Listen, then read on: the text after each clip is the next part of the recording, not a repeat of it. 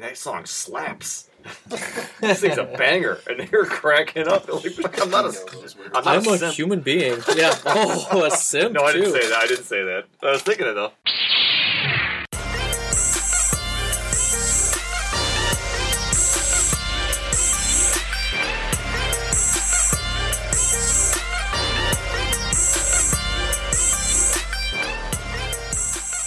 All right, so we are uh, we are currently watching Adam make some bantha milk. Oh, are we officially recording? We are. Yeah. And I'm looking at a tray full of delicious vitriols here. No, that's not the right word, is it? Uh, vittles, perhaps? No. Vituals?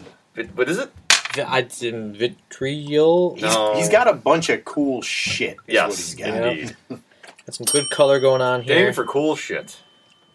That blue Now, curacao. of course, this is all the stuff that got cut out of the film, but there's an extended scene of Aunt Beru actually fixing this exact Mhm. drink.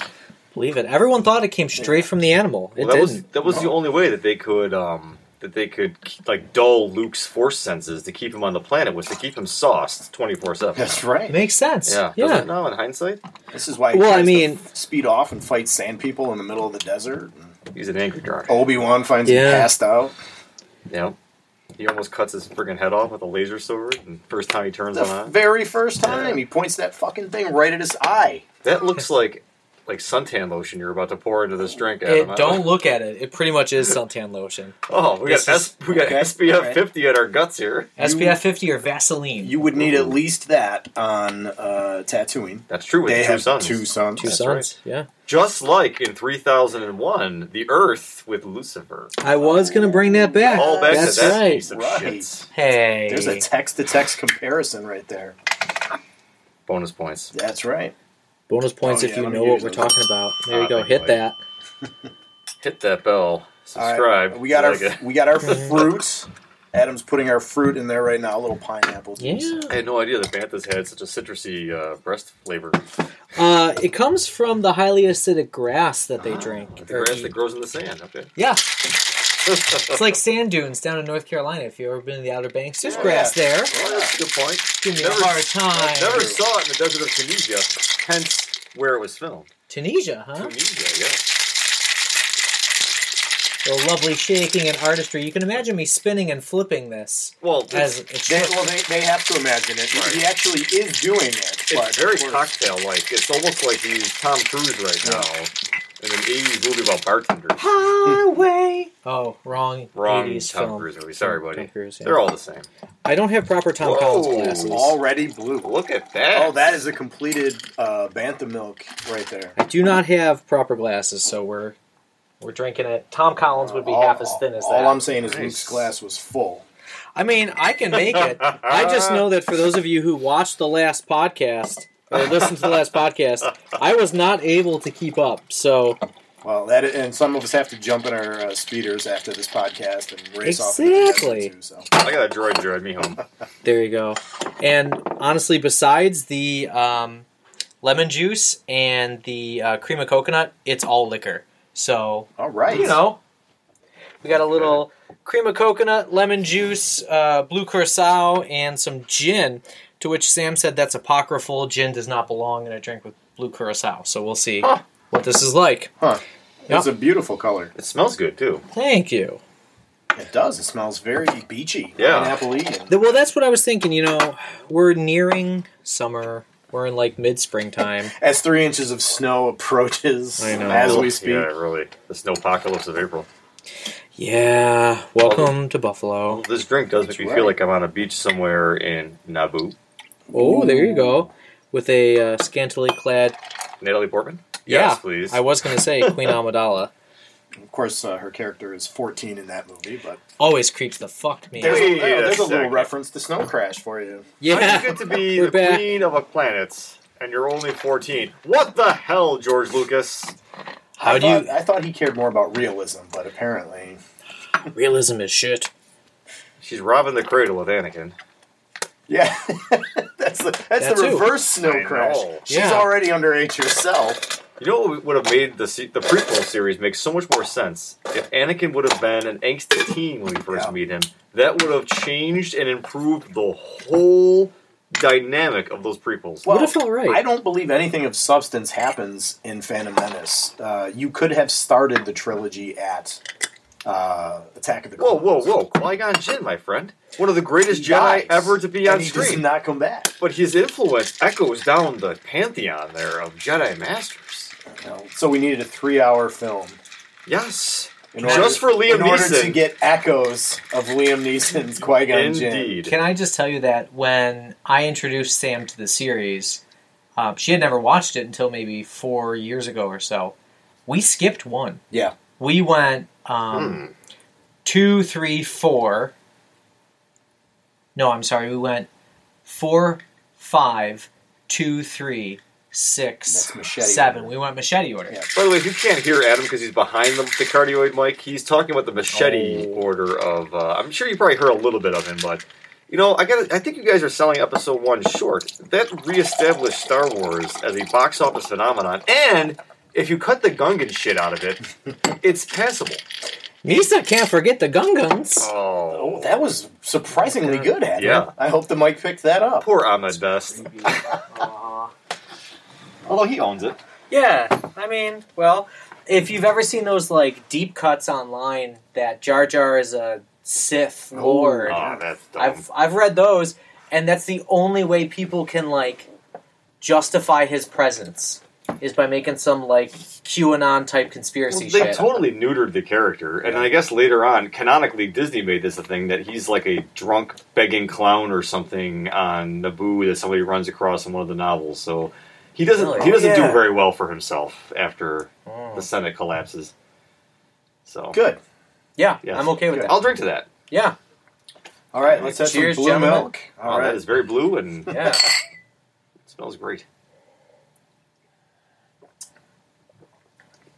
Oh, that is tart. It is tart. That's gonna be dangerous though. That's it's like a gonna be sour. extremely dangerous. That is pure bantha goodness right there. Yeah. Wow. I don't like sweet drinks that much, and well, being a diabetic, Well, yeah, of course. type one diabetic, mind you. Mm. I don't know if that means anything, but I got what you're going Thank for. Thank you. Yeah. It's um, it's not bad. Yeah, I was a little concerned because every bantha milk drink I had seen was on the sweeter side, Mm. and that's why I didn't do the blended one because the blended one would have been much sweeter. Mm. Thank you, Adam. Yes. You're welcome. Thanks for looking out for your diet, buddy. No problem. Does this uh, does this have anything to do with the uh, mixture that they make at Galaxy's Edge? You can get bantha milk, and what is the animal that they milk on the Jedi Temple um, island? You can get that too. The sea mermaid thing, whatever they call it. The sea mermaid thing. Well, I you can't can get that too. called. Yep. Wow. Well, that's you know with Disney, if you're looking for partnerships, because I know right now you guys are having trouble with the market. Things are tough. You're having a hard time with some of your properties, not making Yeah. enough money. Star Wars isn't doing great on I that know. Disney Plus thing You- that I don't know about. Uh, You could totally partner up with us, and we will rocket you into the stratosphere. We can make Trust we can me. make room for Disney. Yes. Disney's given us enough. We can make room for them and help them out. Agreed. I think they could use it right Yeah. now. A little helping hand. All right. Nerds of the Old Republic has got you, Disney. Give us a call. Walt, give us a call. I that would be weird. His if, frozen if Walt, head? If Walt calls us, I'm not answering. What would it? I don't even know what it'd be. It'd be like crackly sounding. You know what? It he would be Emperor Palpatine. Oh yes, Mm. yes, a, a clone of Emperor Palpatine. We Palpatine will improve our market share. Do it. who shows up with a bunch of prophecies in the final twenty minutes of a nine-episode saga. Oh, Way to go. that could be a separate cast. Oh, I, we should we should have a dragging Star Wars Oh, cast man. or something like a short half hour special clip. Hey, you know, hit us up in the comments if you want to hear us drag Star Wars for a half hour or more. Tell us you want Yeah. it. We'll make it happen. If you're a Star Trek fan and you just want to hate on Star Wars for a solid, you know, forty-five minutes, we can. Well, do you this. can be both. I'm both. I mean, you could be both. Can be both. Some of my fondest memories watching TV with my dad were Star Trek. Mhm. So yeah, We'll get there eventually, guys. All right, should we have like a pause for continuity and cutting, and then we can start the actual cast? I think so. Yeah. All right, Mike, this is for your editing. We're gonna pause. Okay.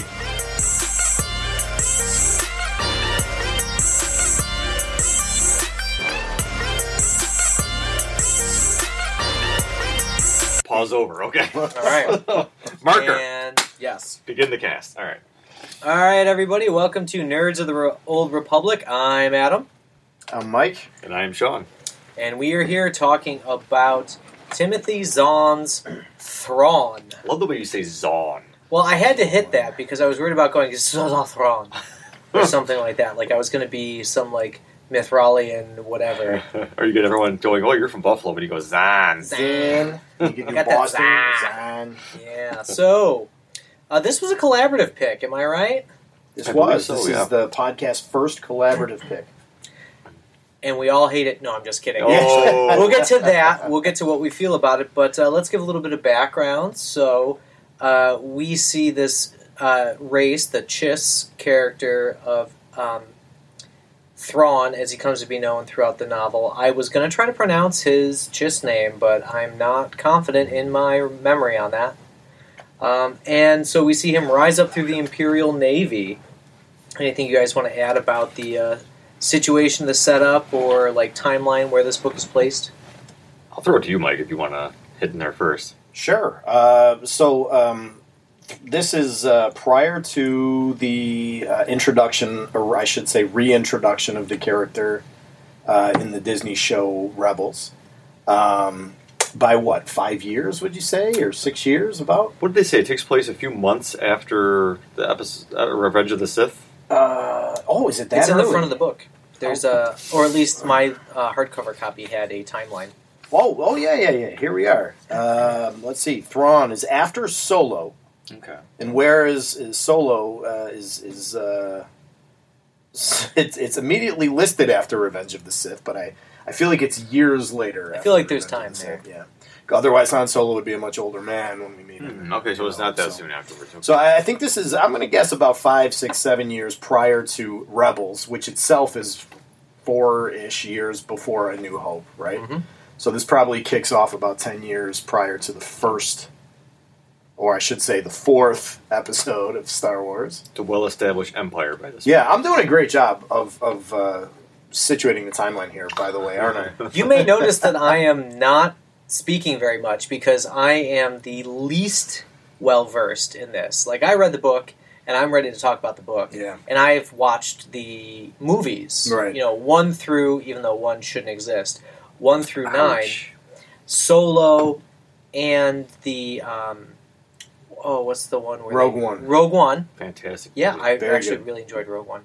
Uh, but I've not seen any of the other ancillary properties, read any of the other books, so I'm just biding my time to help. Well, we should. This would be a good point to uh, actually give some background on on the character uh, himself, Thrawn, who was introduced by the same author, Timothy Zahn. Timothy, how are we, we're going to do Zahn. New Jersey? Uh, Zuon, Timothy Zuon. Ooh, that's good. Um, Zorn. Uh, but uh, that tril- there was a trilogy of books that came out in the early '90s, uh, and Thrawn was an extremely uh, popular uh, antagonist in those novels.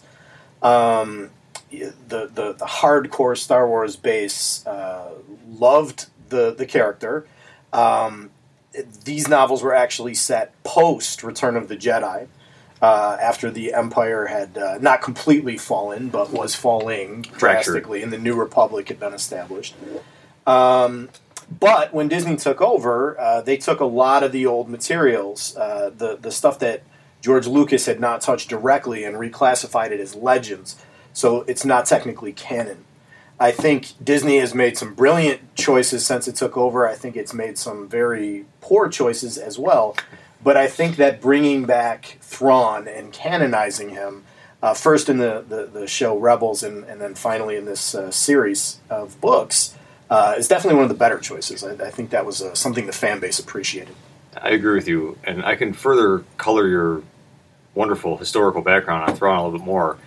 Um, that series by Timothy Zahn that came out in the early '90s was Heir to the Empire, which I mean, if you think about the title, it, it pretty, pretty much says that Grand Admiral Thrawn, when we meet him in that text, had pretty much taken over a large scrap of the Empire, was trying to reforge something out of it, and uh, he was the chief adversary for Luke and the gang at that time, and it was. Uh, I'm sure we'll get more into the comparisons with that later on, but um, I remember buying that at a Walmart in uh, Did I say that with enough disdain? You did. And uh, sorry, guys. If you're a Walmart, I, I do shop there occasionally. Let me interrupt here to say that I remember buying it at a media play. Ooh. Did I say I that with enough expected that. love? Yeah.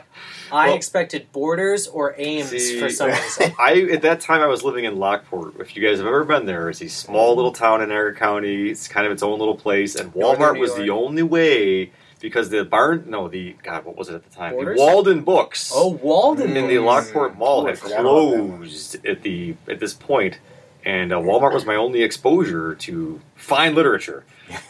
as odd as it sounds to put that together. Anyway, so Heir to the Empire was actually the kind of marked a return to new Star Wars stories when it had been dormant for about a decade by that point, and this return really kind of showed Lucas that there was still fervent interest in this property, which kind of again reinvigorated his interest in it, and then led to the uh, special editions, which.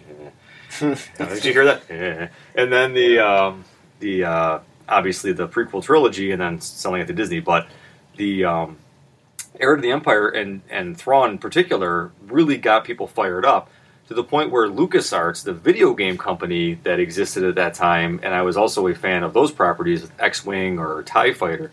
This character shows up in a crossover with the video game in the game Tie Fighter, so he has deep roots in the Star Wars canon. And then once Disney sort of jettisoned all of that, and they've been judiciously picking pieces from that and bringing it back, uh, Thrawn was the smartest move they ever made to bring in. I think Dave Filoni, the guy who does Rebels and uh, Clone Wars and all that, he, I believe it was his choice to bring Thrawn in, and that was a, a brilliant move. And, and, and obvious in retrospect. I mean, that should have been done. And I, and I like that they bring him in prior to the original trilogy. Um, but what's always been interesting to me, if they hadn't written already a, a trilogy of novels that happened right after Return of the Jedi, which are not good, um, Heir to the Empire and and those those set those three novels could still work because Thrawn is sort of a fringe character the way he's presented in, in the early part of that series that rises up to, to you know he comes back from like the whatever they call it the outer rim area um, to sort of marshal the navy and like try to, to rescue the empire um, there's no reason with the way rebels ended that they couldn't follow that exact trilogy and still have Thrawn return post Return of the Jedi. It is very possible. Are you referring to the courtship of Princess Leia, by the way, as a terrible Star Wars book? Oh, I haven't read that one. Oh, Uh, don't. no. It sounds terrible. It sounds Uh-huh. like a dime store romance novel It is, set in the. Star Wars world. That's a perfect characterization, Adam. It's, uh, I believe, one part of it. Luke talks to a Rancor after falling from the sky, and this is almost immediately after the Death Star two is, Yeah. is destroyed, Uh-huh. and he just becomes like an overpowered Jedi. It's and he pretty stupid. speaks with a rancor. Like, yeah, like they, like, telepathy? they like tame them somehow and ride them around this planet. That is fucking amazing. I want to know the, uh, I'm sure, very interesting things that a rancor has to say. I barely remember any of this. I remember how bad it was, and even as like my ten year old self saying, "Wow, this is terrible." You know? That's your sign. yeah, There was a trilogy of novels. Uh, I, the author and, and the, the novels themselves are escaping me at the moment, but it was one of the first things that actually I probably have it here on this timeline. Adam Yeah. helpfully pointed out to us. As Let's the newbie, see. I have to rely on graphics. Uh, Is Return it- of the is it Jedi- Legends? It's the Aftermath trilogy. Ah, Aftermath, yes. Life Debt, and Empire's End. I read Aftermath, hated it. I read part of Life Debt and quit. Um, and I, and I don't want to discourage people from reading those. I just that was not my vision of like a post Return of the Jedi world. So it was a very personal thing. My vision of a post Jedi world was uh, Return of the Jedi world was the Thrawn trilogy. right. There's been a lot of criticism of that new Disney canon stuff. It's it's hit and miss, really. It, it sure is, and we'll get into all of that. Uh, like I said, I, I think they they don't get enough credit for the very very good things that they've done, and Mm. they've done some really good things for Star Wars. Um, but they definitely deserve the hits they take for the shit they fucked up. yeah, I feel like the bar is set very high for them to be praised, Yeah, and also the bar for them to be like totally mocked is very low. yeah, Like if the color of R two D 2s you know, uh, like um, rust isn't just right, some fan is gonna flame them so hard, and it's gonna hit Reddit and it's gonna hit Instagram. You're right. Um, Everyone's gonna clearly, go for the Disney version of R2D2 does not have the appropriate uh, rest That's comic pattern. book shop guy, right? Is that that? That's- voice? comic book guy is his Comic actual name. guy. Yeah. Man, that was that was good. That was a great way to put it. Well, and you too, though, with the follow up on the comic guy, because honestly, like Star Wars is one of those um, properties that if you have an experience with it, you take it so Very. seriously. I either you're a super fan or you're just aware of it. Mhm. I don't know anybody in between. That was me, actually, for God, the better part of 30 years of my life. I was so dedicated to the mythology of Star Wars and just how good the story is, and all the old canon stuff, the legend stuff now. And uh, The Last Jedi really turned my thinking a bit. And then Rise of Skywalker completely torpedoed anything I had as far as goodwill towards the original story. Mandalorian, thank God for that. It saved yeah. Star Wars, in my opinion. But Yeah. the um, it's just interesting how much I've grown to like realize how problematic a lot of the issues are with Star Wars that I overlooked as a I don't know naive fanboy, and now I see that there are so many really bad problems with some of the stuff that people really love about Star Wars. That uh, honestly now. Now that Last Jedi is, or not Last Jedi, uh, Rise of Skywalker has come out, Last Jedi is starting to look like it could be the new Empire Strikes Back like I think about that movie now and the character assassination of Luke and all those things, and I'm like, you know what? Compared to what came after it, that was pretty fucking Scorsese level brilliant. so Well, I mean that that's a debate that we should have at some point because I, I have strong Yeah. feelings about that movie and they're not positive. So you know, I, I'm I'm sorry, I, I try to so, totally sidetrack. I was going to ask you guys a question. If not Disney purchasing Star Wars and Lucas had to get rid of it because he just needed billions, who mm-hmm. could have done more with the property than Disney? oh, Tarantino, give everything to Tarantino. Can you imagine? Star Oh my God. Oh my god! Wasn't he supposed to do a Star Trek movie? cowboy space film. What does Emperor Palpatine look like? Does he look like a bitch? Well, Samuel Jack, Mace Windu would definitely be back. Oh, sold. fuck yeah, Mace Oh, Windu. man. Dude, you imagine? I got robot shit- fucking arms, motherfucker! Oh man, this is this is. uh, How have we not thought of this before? Tarantino. Can we get Quentin Tarantino to buy up some of the excess Ooh. property? Is well, he's there some supposed to do a property? Star Uh, Trek yeah, movie. yeah, yeah, yeah, and he's he has said many times that was he's a a fucking huge fan. engage. Yeah, engage, motherfucker. And then some cool ass like '60s soul music plays. Yeah. but uh, Tarantino has said many times that he's a huge fan of that one Next Generation episode where they uh, go into an alternate timeline, Ah, like yes. Tasha Yar is still Yeah, alive. and, I like, know that one. the, the the Federation is losing, and so when when there was when his name got connected to a possible Star Trek movie, there was a lot of speculation that it would be a, a cinematic version of Right. that movie. But his possibility of being a Star Trek Yeah, creator is just mind blowing right yeah. now. Dear God, man. I I would give anything to see that. I would give anything to see that. My follow up for the original question of if not Disney, who? I've got two possibilities here. Stay with me. TNT, Okay. because they are known for taking already existing properties and just putting them all over the fucking TV because they have nothing else to air. Okay. Could so they- you could watch whatever you wanted whenever you wanted. Could they colorize Star Star Wars in some other way? I don't know. Like literally, that's pretty much all We they have got. black and white Star Wars now. Thanks there you go. TNT. It's so arth. It's so auteur, right? um, and then my other. This is another kind of like stretch here because I think Disney is on the whole doing a decent job. Mhm. Um, I mean, they've got the weight of the entire universe far, far away on their shoulders. Uh, my other idea would be to sell it to like Thriller or some other like deep, terrible, um, like obscure streaming service, Hmm. and just let them go ape shit on it. I, that's interesting. Because I think if you don't have the deft hand that Disney has, your only chance is being like straight campy, straight bloody, Yeah. straight crazy. Interesting. Um, because you have no chance at trying to replicate the success that Disney could have replicated. I think they're literally the only company that could have Yeah. done what they I- did. I think you guys are overlooking the new wave.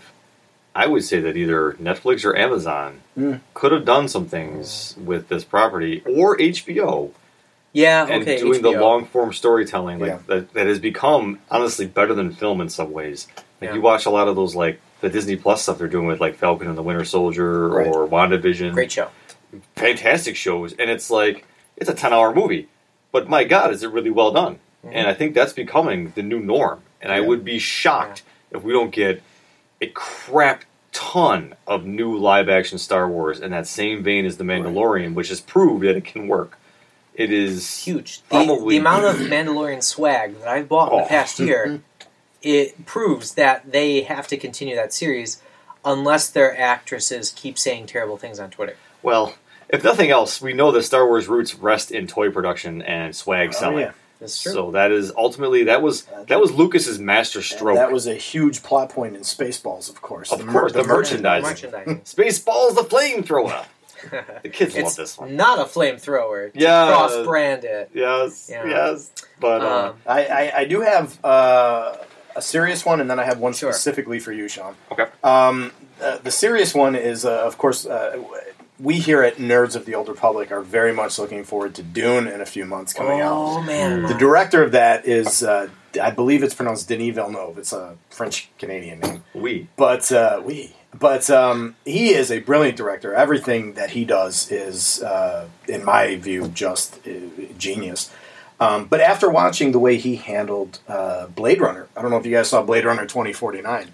Um, and and he made a film that is just as good as the the, the, the original, which um, was a masterpiece. Obviously, I actually have a deep abiding love for Blade Runner. and you have not seen Blade Runner twenty forty nine. No, because I was so Oh. nervous about You it. have to watch cyberpunk bitches. It is. it's, I don't like Blade Runner. Villeneuve. I said it. Huh? Uh-huh. That's Sorry, right. I finished Look, off my Mike and Adam are both looking at me with daggers. It's okay. I don't like it. This is we're, I'm, there's going to be some fists thrown here, and I, I just let's make another edit marker here. This will be a pause. I'll edit this out later. so now the next time you hear from me, I'll be like, "Ah." Sean's gonna Jaws Sean's just shut. going to be quiet for a little while. He's going to take a little nap here. Go in the box.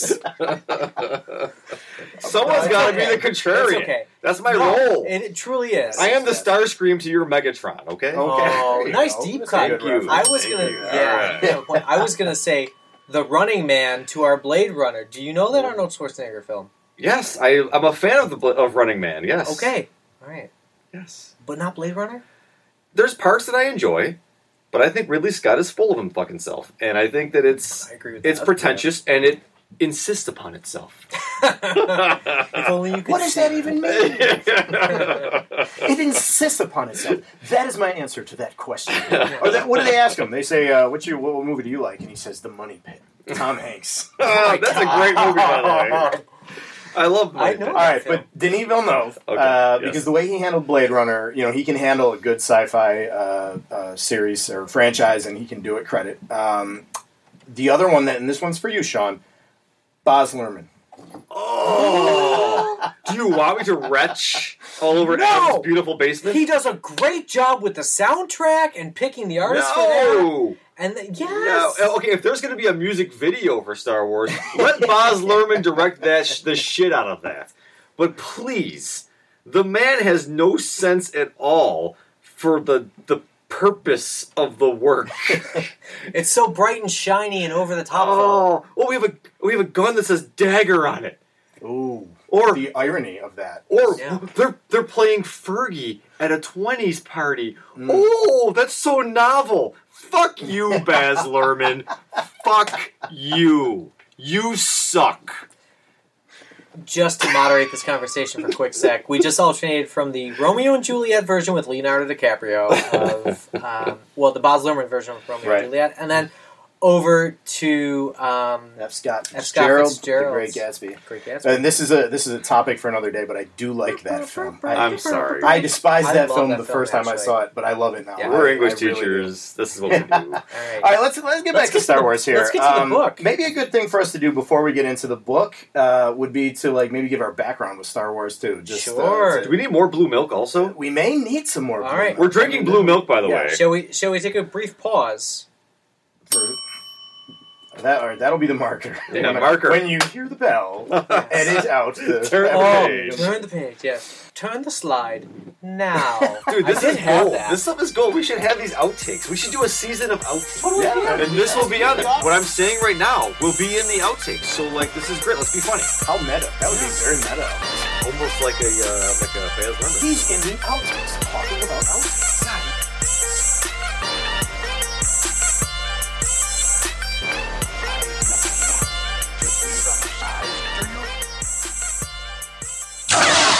We're back. There Did we you go. wanna- of the Old Did Republic. you want to put us back on the straight and narrow? What we're talking about here? Yeah, so you know, I knew with Star Wars we were going to have a lot to say about a lot of different directions, and I was hoping by the second bantha milk cocktail, you know, they're sucking at the teat here of the bantha, um, we would. Oh, thank you. You're already placing the. All right, Sean has placed the extra mighty taco taco that I did not eat in front of me. Um, full stomach. I'll get there. Um, I knew we were gonna have a lot when to you say. vomit Mighty Taco tonight, it's going to be blue. Oh, that's gonna be the worst. Ooh. Grade D meat. That sounds exotic. Blue, yeah. So we've already talked about our experiences with the um, property. We've already talked about you know the movies a little bit. Let's get to the book itself. Um, and I wonder because he is the title character, what did you think of the character development of Thrawn as he goes from alleged exile to Grand Admiral by the end of the novel, um, to meeting you know Lord Vader himself, after whom my cat is named?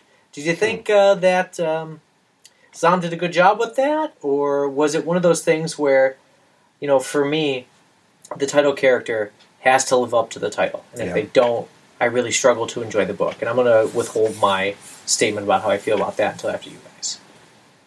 Well, um, Thrawn is, you know, he's, he, in my opinion, he's one of the most intriguing characters in the world of Star Wars as an antagonist. Hmm. Because I think you have, you know, Palpatine, who is evil incarnate. You have Vader, who is, you know, just like an unstoppable force, right? And uh, also sort of Macbethian in his, like, downfall. Yeah, Like, he's undone fallen by his angel. tragic flaw. Right, fallen angel. Very good. Um, and then you have Thrawn, who is like he's kind of neither of those things. He's he's he's like the perfect soldier. Uh, to him, you know, it, it's it's all about strategy. It's all about the tactics. It's all about winning the battle, solving the problem that he's faced with, which makes him a fascinating uh, other kind of villain in Star Wars. Um, as a protagonist, which he is in this book, um, he's still very interesting. I, I don't want to like sound overly negative, um, but there wasn't much in the way of character development. Uh, I mean, he just sort of he's he's sort of uh, Benedict Cumberbatch as, uh, as Sherlock. He just Yeah. solves every fucking riddle, and he's ten steps It's ahead perfect. of everybody. Yeah. And uh, he is that way in the beginning, and he's that way at the end. There's there's no character development. And um, I don't know. He's he's also I, again. I don't want this to sound overly negative. He's interesting as a protagonist, but I think he's way more interesting as an antagonist.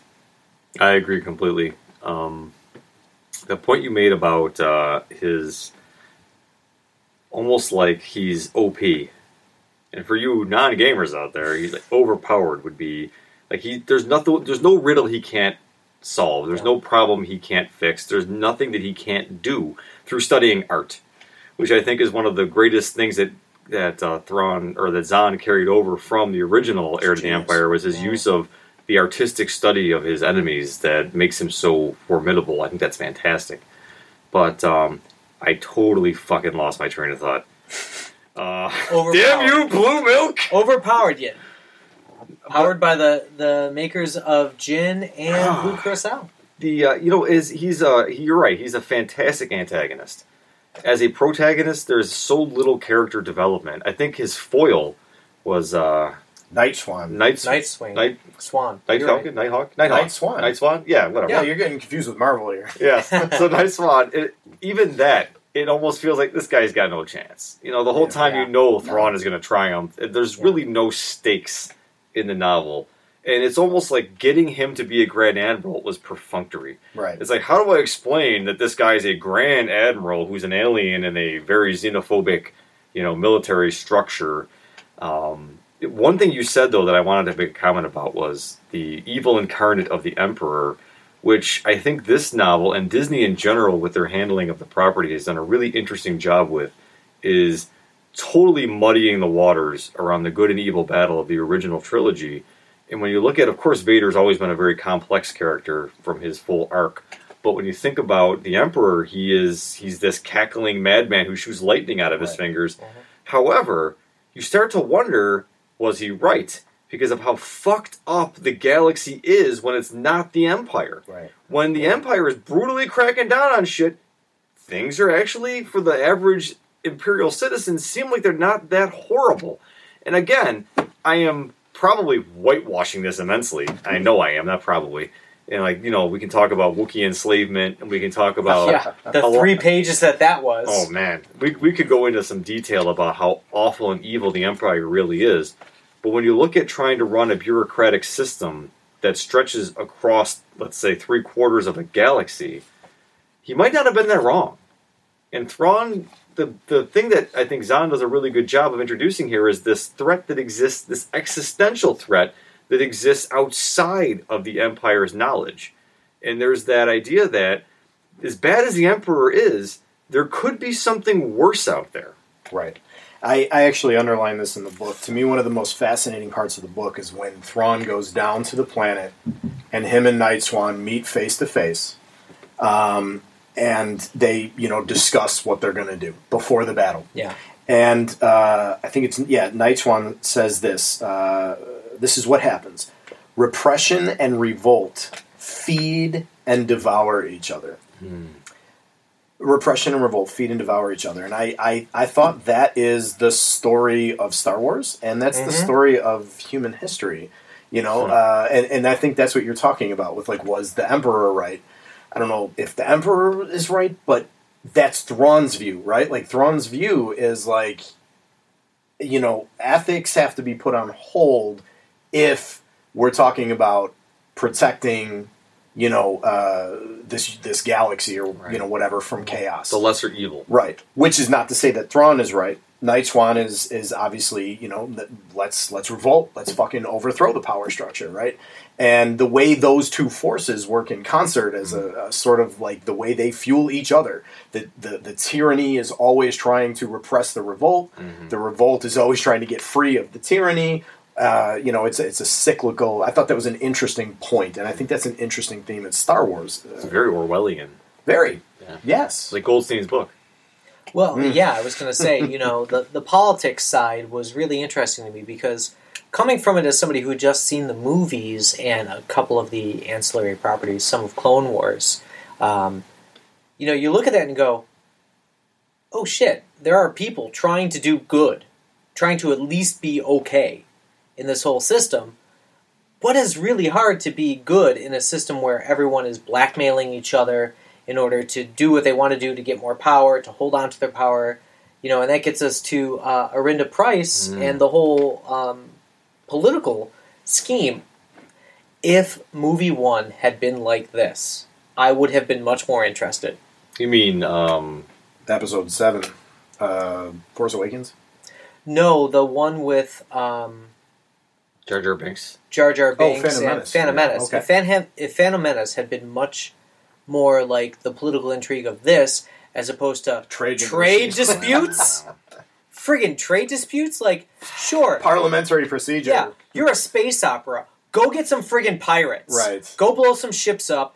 Go do some stuff. All right, I got to do this. As you know, our blockade is perfectly legal. I, Yes. I, I got look at Lucas was trying to justify the creation of a galactic empire. And if you think about the bureaucracy that makes those things happen, he could have aped the fall of the Roman Republic and done it that way, right? People duking it out for power. Yeah. He went a different way, for better or for worse. I was going to say that um, before we get too far into the Arihnda Pryce and, and I think was one of the most fascinating subplots of this book, the um, the idea that the Emperor or that the Sith in general are purely evil, I think what I like about the new canon of Disney is that they're introducing the shades of gray moment to it, where they talk about how the Jedi were flawed, and and Yoda even came to realize that at the end of their reign that like no, their dogmatic approach to things and their absolute adherence to a certain structure was wrong. Mhm. And the Sith were sort of like this I don't want to say evil, but they're more of like an anarchist kind of movement where it was more about giving into your passions. Almost like the Vulcans versus the Romulans, right? And that's something I think more people, other people can understand. that People have will be listening to this podcast. Yes, would but it's you go from like the purely logical, like no, this is the way it has to be of the Jedi, to the follow your feelings and your passions. And I think Palpatine was ruled by his desire for power. That's what he wanted. He wanted power more than anything. And you know, again, right or wrong, definitely wrong in ninety percent of what he did. But his feeling of bringing order and purpose to the machinery of the galaxy, I think that might have been not altruistic. That'd be the wrong word, but perhaps thinking that that was the right path for the Senate, for the you know, for the Republic at that time was to be more aligned. And again, m- maniacal, Yeah. right, and Yeah. very egotistical. But the end result, as Thrawn saw in this book, was that he created a weapon that could be used against a greater enemy. Right. Well, uh, that's the ends justify the means, you know, philosophy. Um, you know, a lot of evil's been perpetrated in, throughout history, and, and the pursuit of oh, it'll all be great when we've crushed our, our enemies and, and Yeah. there's peace. Uh, and we know Vader believes that we can end this destructive conflict and restore order to the galaxy. Um, but what I was going to say is I, I liked your your your uh, distinction between the Jedi and the Sith because the Jedi are all about like rules and structure, whereas um, the Sith are all about how does it feel, which is uh, like a Rolling Stone by Bob Dylan. See that? like a rolling stone. So I'm Nice. gonna get that in. Nice. there we go. But you know what's great? There's no Force or Jedi at all in this book. No, zero. I was You're right. surprised by that. It's to very be much honest. Rogue One like, except for the Vader appearance at the end. There's a couple references to Anakin and then the, the Yeah. appearance of Vader, but there's yeah, I mean they're not a not a factor here. It's all politics and military. Mhm. Yeah. None of the Force mysticism. but I still enjoyed it. You know, Yeah. because there was that alternating plot. I felt like when the um, Thrawn plot got boring, um, he did a good job, Zahn, switching over to the Pryce plot, which was political intrigue and Mhm. political thriller and that sort of thing, and like Machiavelli come to life in terms of like just gaining power for the sake of power to Mhm. achieve your ends. Um, I don't advocate, you know, spicing somebody or you know, blackmailing them or doxing them in order to get what you want, but like, you know, in a universe where that's how the politicians act, she did a good job acting that way, and I thought that was well timed on um, Zahn's part to keep the plot moving. Yeah. Well, she was definitely the tragic figure of the book, right? Like she, if you want to talk about like a Macbeth kind of figure, Yeah, in terms of a tragic downfall. Yeah, Absolutely. sure. And but um, you know, here's my thoughts on that. It took me a, a surprising amount of time in this book to figure out that how were we saying her name, Arinda? Arinda. Oh, I've been saying Arinda. Arinda? that's right. Um, that she's Governor Pryce from Rebels. Yeah. I mean, I, we were well into this book. My reading, I was well into it before I Same. made that connection. I was like, oh fuck. And she is, you know, a very one-dimensional villain in Rebels. Mhm. And I'm like, that is a very interesting choice to like decide we're going to make her this very sympathetic character. Uh, who who you know suffers an unfortunate due to circumstance, as you said, Right. naturalistic. Like these, this is my environment, so this is what I become. Um, you know, if you've seen that show Rebels, that's not the impression you have of that character at all. I think that's definitely a, a win from Zahn for showing the humanism of these characters. Like, you know, nobody is 100% evil or 100% Yeah. good. Mhm. It's just not the way humanity works. There's always complications to it, and you know, there's that every villain is the hero of their own story. She genuinely feels like she's doing the right thing for her family, she for does. herself, for her planet, and working within the machinery of the empire, and it leads her down the wrong path. Yeah. Yeah. But she definitely does Once not. you start down the dark path, forever will it dominate. Ro- ro- ro- your destiny. We're gonna keep doing this all Yeah. episode. by Should I do it in my Yoda voice? Yes, you have the Yoda voice. Oh, I, I don't know if I can do that one. You put him on the spot now. If once you start down, That's not bad. Forever will it rule your destiny. consume you it will. Oh, I like. So we got like an old Va- uh, we got an old Yoda, you know, chilling out on the planet Dagobah, like on his deathbed. Chilling That's out kinda next what and relaxing, all cool. That's right, crossover right there. Outside of school. Um, Your weapons, you will not need them. the one thing I got to say about Pryce though is like, okay, I know that she got um, she got it handed to her from Renking for a quick 2nd Mhm. She got spiced in the face, but that was it. Yeah. It seemed like it was too easy for her. But in the same way, it seemed too easy for Thrawn too, though. So Well, and maybe then- they were foils. So, so here's my here's my complaint. Uh, I agree with you guys on on the Pryce character being interesting and also being tragic.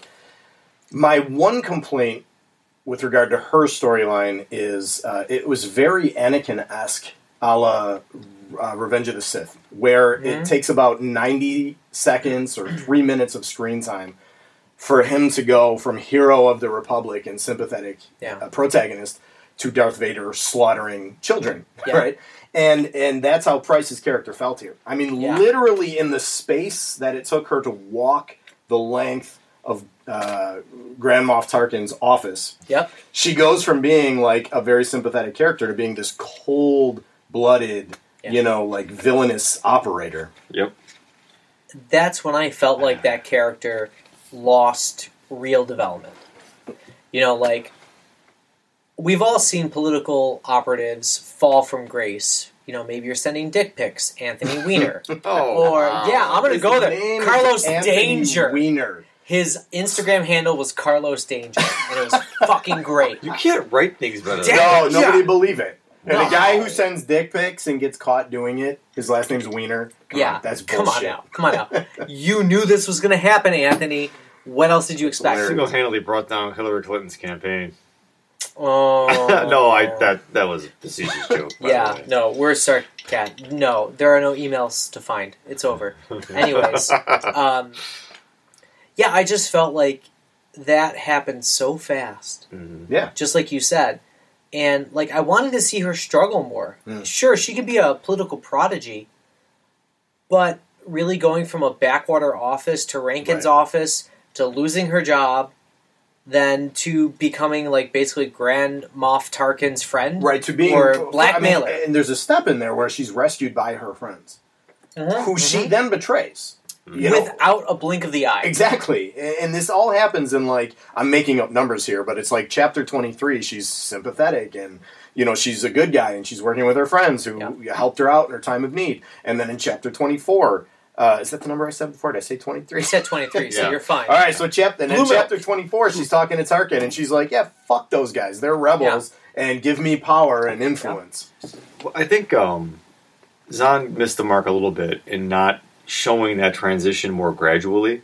There is a 180, obviously there, but I think what he's trying to show was that the the political machinery on Coruscant is just so corrupted Yeah. that she changed so quickly from her exposure to it that it was and like honestly he's he shoehorned two stories into one novel. Right. I mean, it was I don't know, maybe developing Thrawn's character was too thin.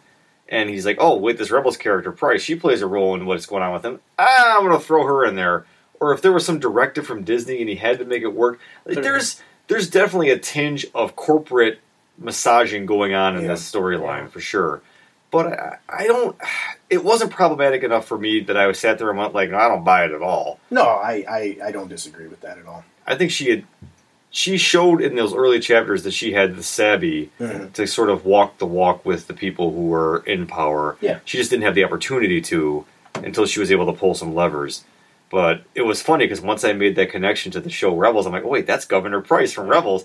I started seeing that like weird animated character in my Yeah, yeah, mind yeah, yeah. instead of what I had envisioned before, and I'm like, Ugh. Right, right. I, I did the same Oh. thing. It was totally. See, I've not seen Rebels, so I don't know Well, what is in happening. the series, I thought she was like a fifty-year-old woman or something who had been around for a while and had earned her place in the in the Empire. And instead of being like, I'm assuming like in the thirties. That's what Well, I was and, going and I mean, and granted, there's a there's a second and a third book after this, so maybe this explains it. But what I kept thinking back to is at the end, she's like fucking with Thrawn, like she's getting in his face Yeah. and like saying shit to him. she's bold. And in the show Rebels, she's fucking terrified every time he walks onto the scene. Yeah. And he like talks down to her and and everything. You know, like when she blows up like the the gas factory or whatever that is. You know that tragic scene in episode or season four when Yeah. uh, Freddie Prinze Jr.'s character. Ah.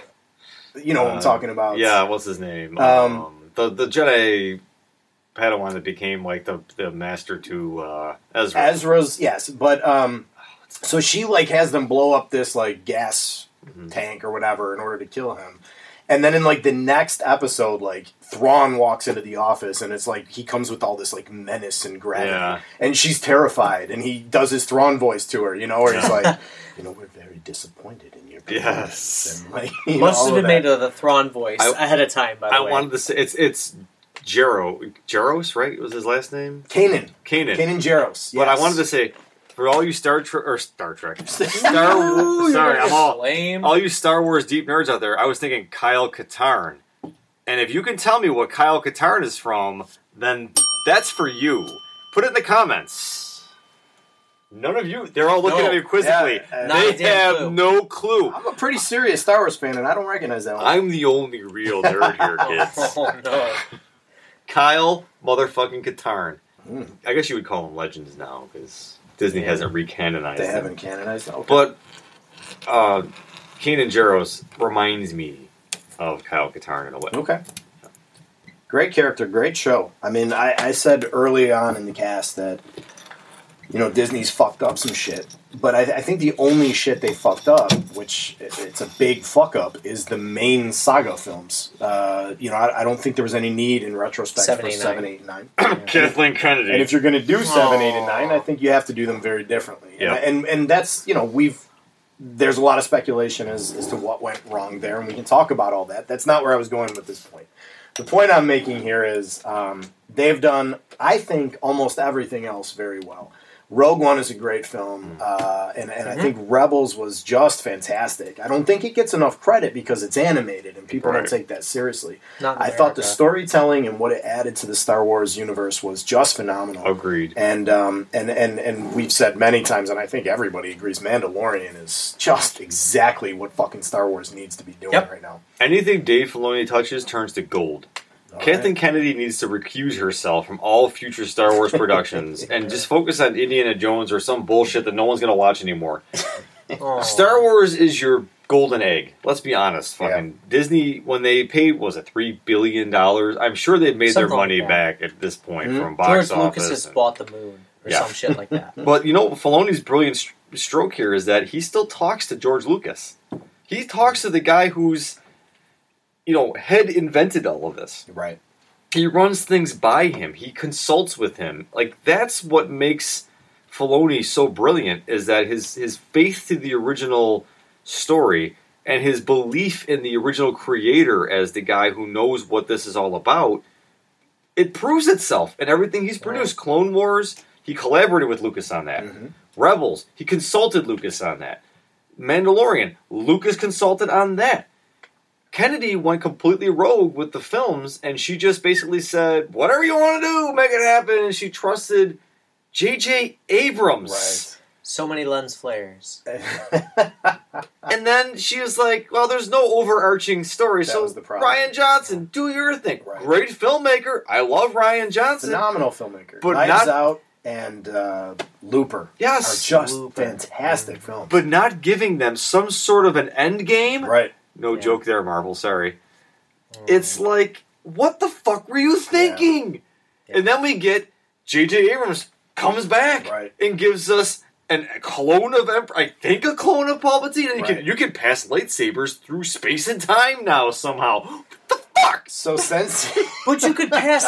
Okay, so I'm going to give But- Sean a bell there. Thank yeah, Just the- that's fine. the- Take that. The sheer Take it. emotion that went into that. The that. man is into it. Oh. I'm just thinking. All right, so like we veered from the book so much, Wait, but let's stay but with you this can't point for not. a second. Go ahead. Yeah. Go ahead. Let's stay with this point because I, I want to say, like, I- you know, uh, I think I think that Rian Johnson's film and J.J. Abrams' film, I'm talking about eight and nine here, are are fucking equally horrible, but I think for very different reasons. Okay. I've said many times that Rian Johnson's film, uh, The Last Jedi, is if you detach the name Star Wars from it and you just watch it as a science fiction space opera, it's a fucking really cool film. It's Yeah. a, actually really awesome. the beautiful. problem it has is the same problem that Godfather 3 has, which is that it just doesn't fit with the franchise that it's supposed to be, you know, whose name it bears. Yeah. Uh, there is, uh, I- everyone likes to talk about, critics like to talk about Rian Johnson's ideas. He brought so many new ideas. He didn't bring shit.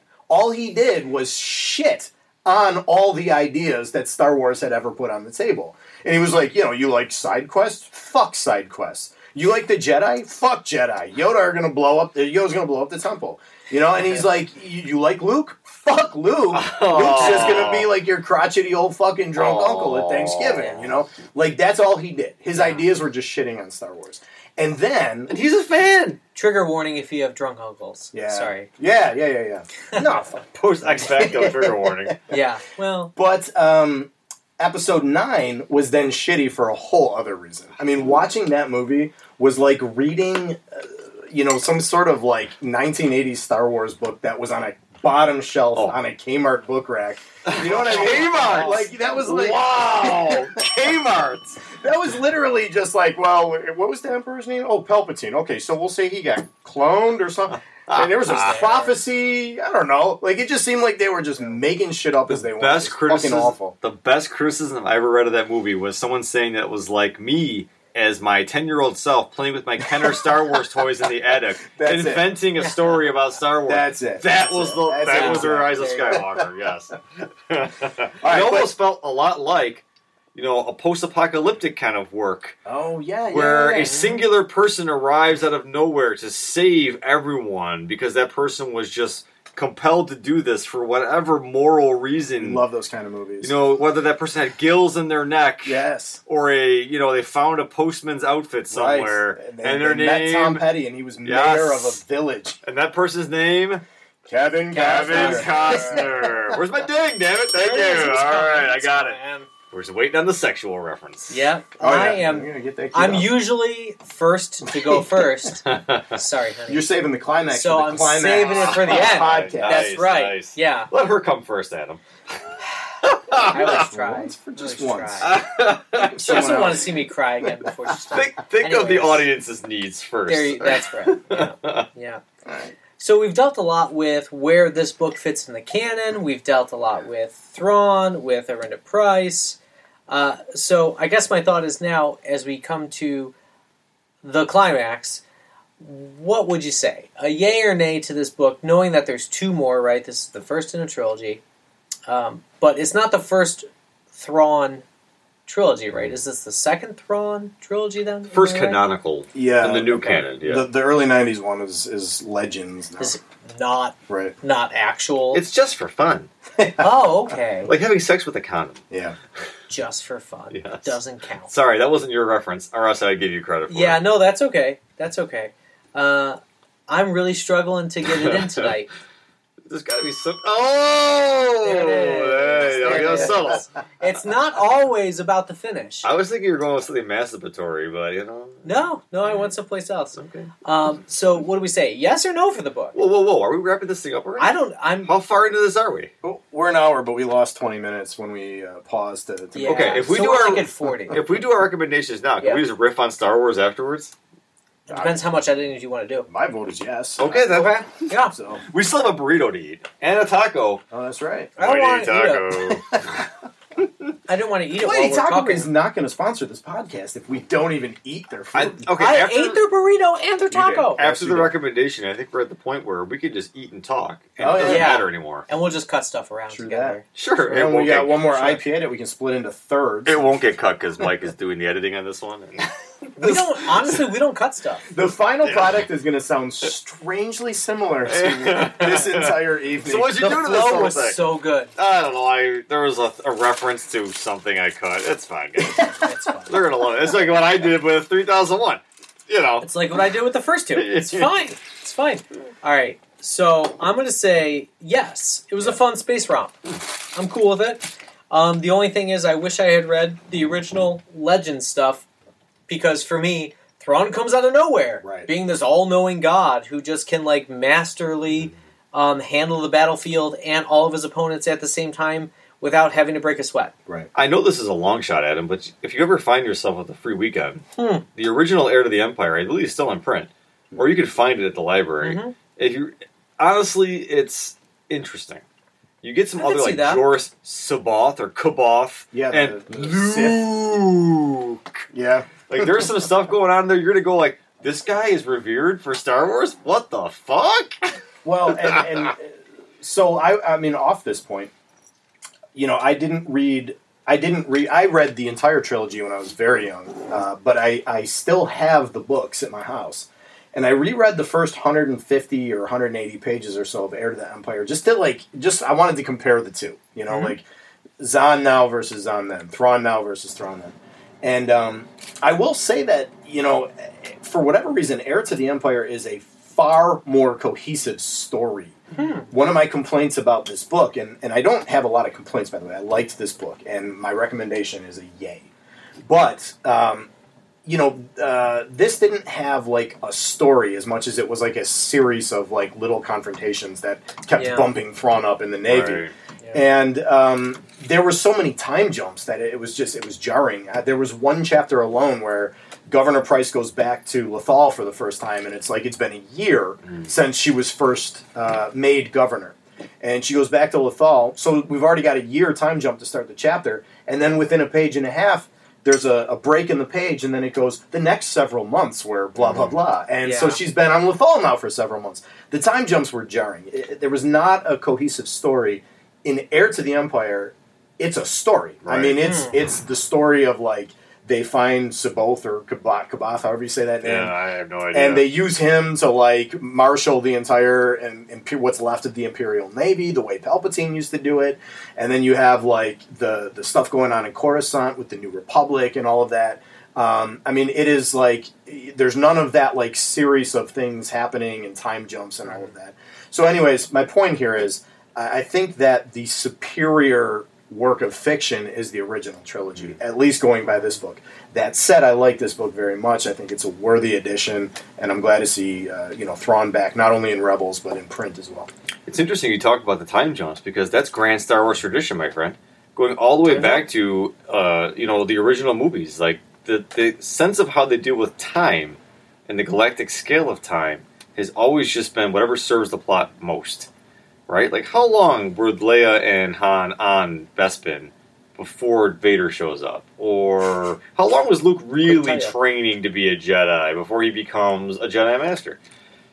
So Six minutes of screen time. Exactly. It's the, the fuzzy time. I've wondered about that exact thing though that you just said, right? Yeah. Because it could be done in a way where Luke is there for months, you Mhm. know, like training. Mhm. But except one thing that he's there from the time he leaves Hoth till the time he goes to is it Bespin? is Bespin, that yeah. Cloud City? Um, which is just like you know that they what do Han and Leia do? They go to the asteroid belt and then they fly out of like the Yeah. space worm and they go straight to Cloud Yeah, City. without a hyperdrive. So yeah, I mean, this is to me that, That says could buy you time though. So were they on the Millennium Falcon for years? they were in the space worm for months I- There you go. before they went out. That's the ground sure feels funny. It doesn't feel like rock. the pacing, the pacing of a fantasy story in space is always going to be problematic, Yeah. and I think that there's no way around it. However, you're right with with this particular edition of Thrawn. It's they are jarring. It's like he's trying to do too much in in a, a corporately designed. Like you have to hit this this benchmark or whatever with this novel, When I- he knew he had a trilogy, right?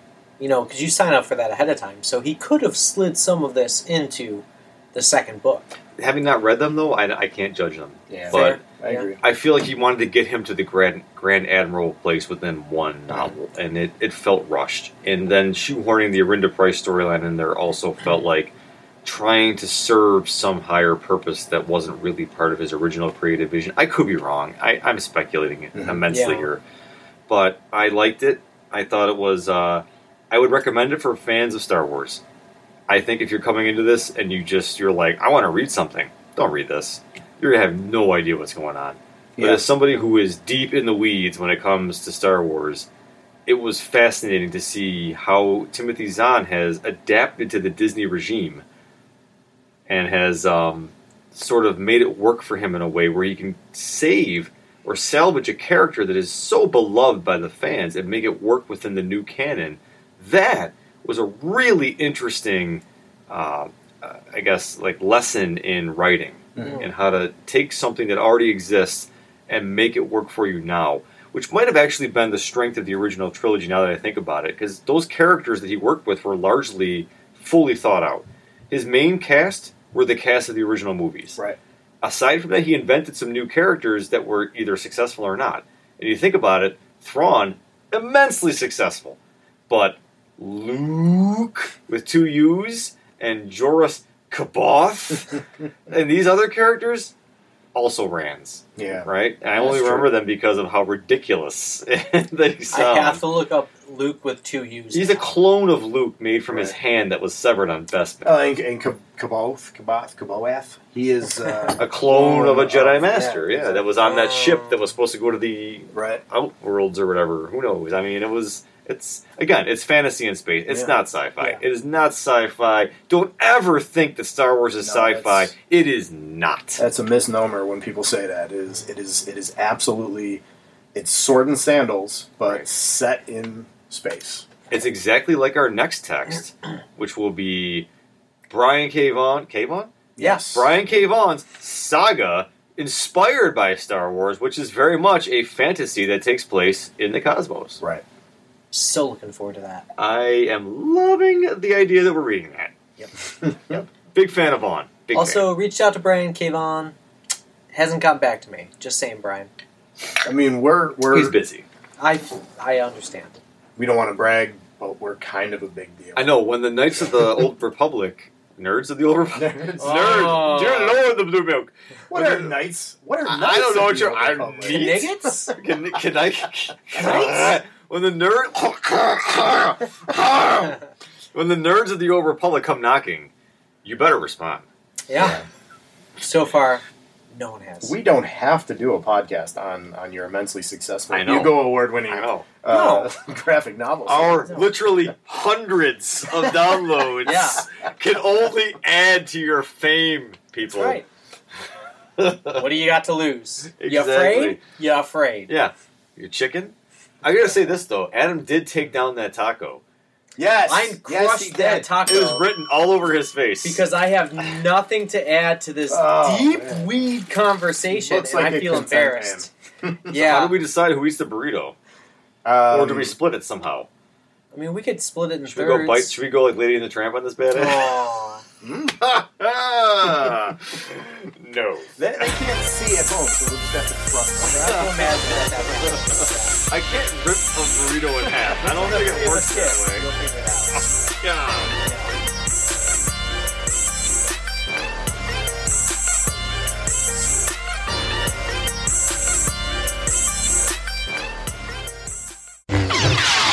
Hi, everyone. This is Mike from Nerds of the Old Republic.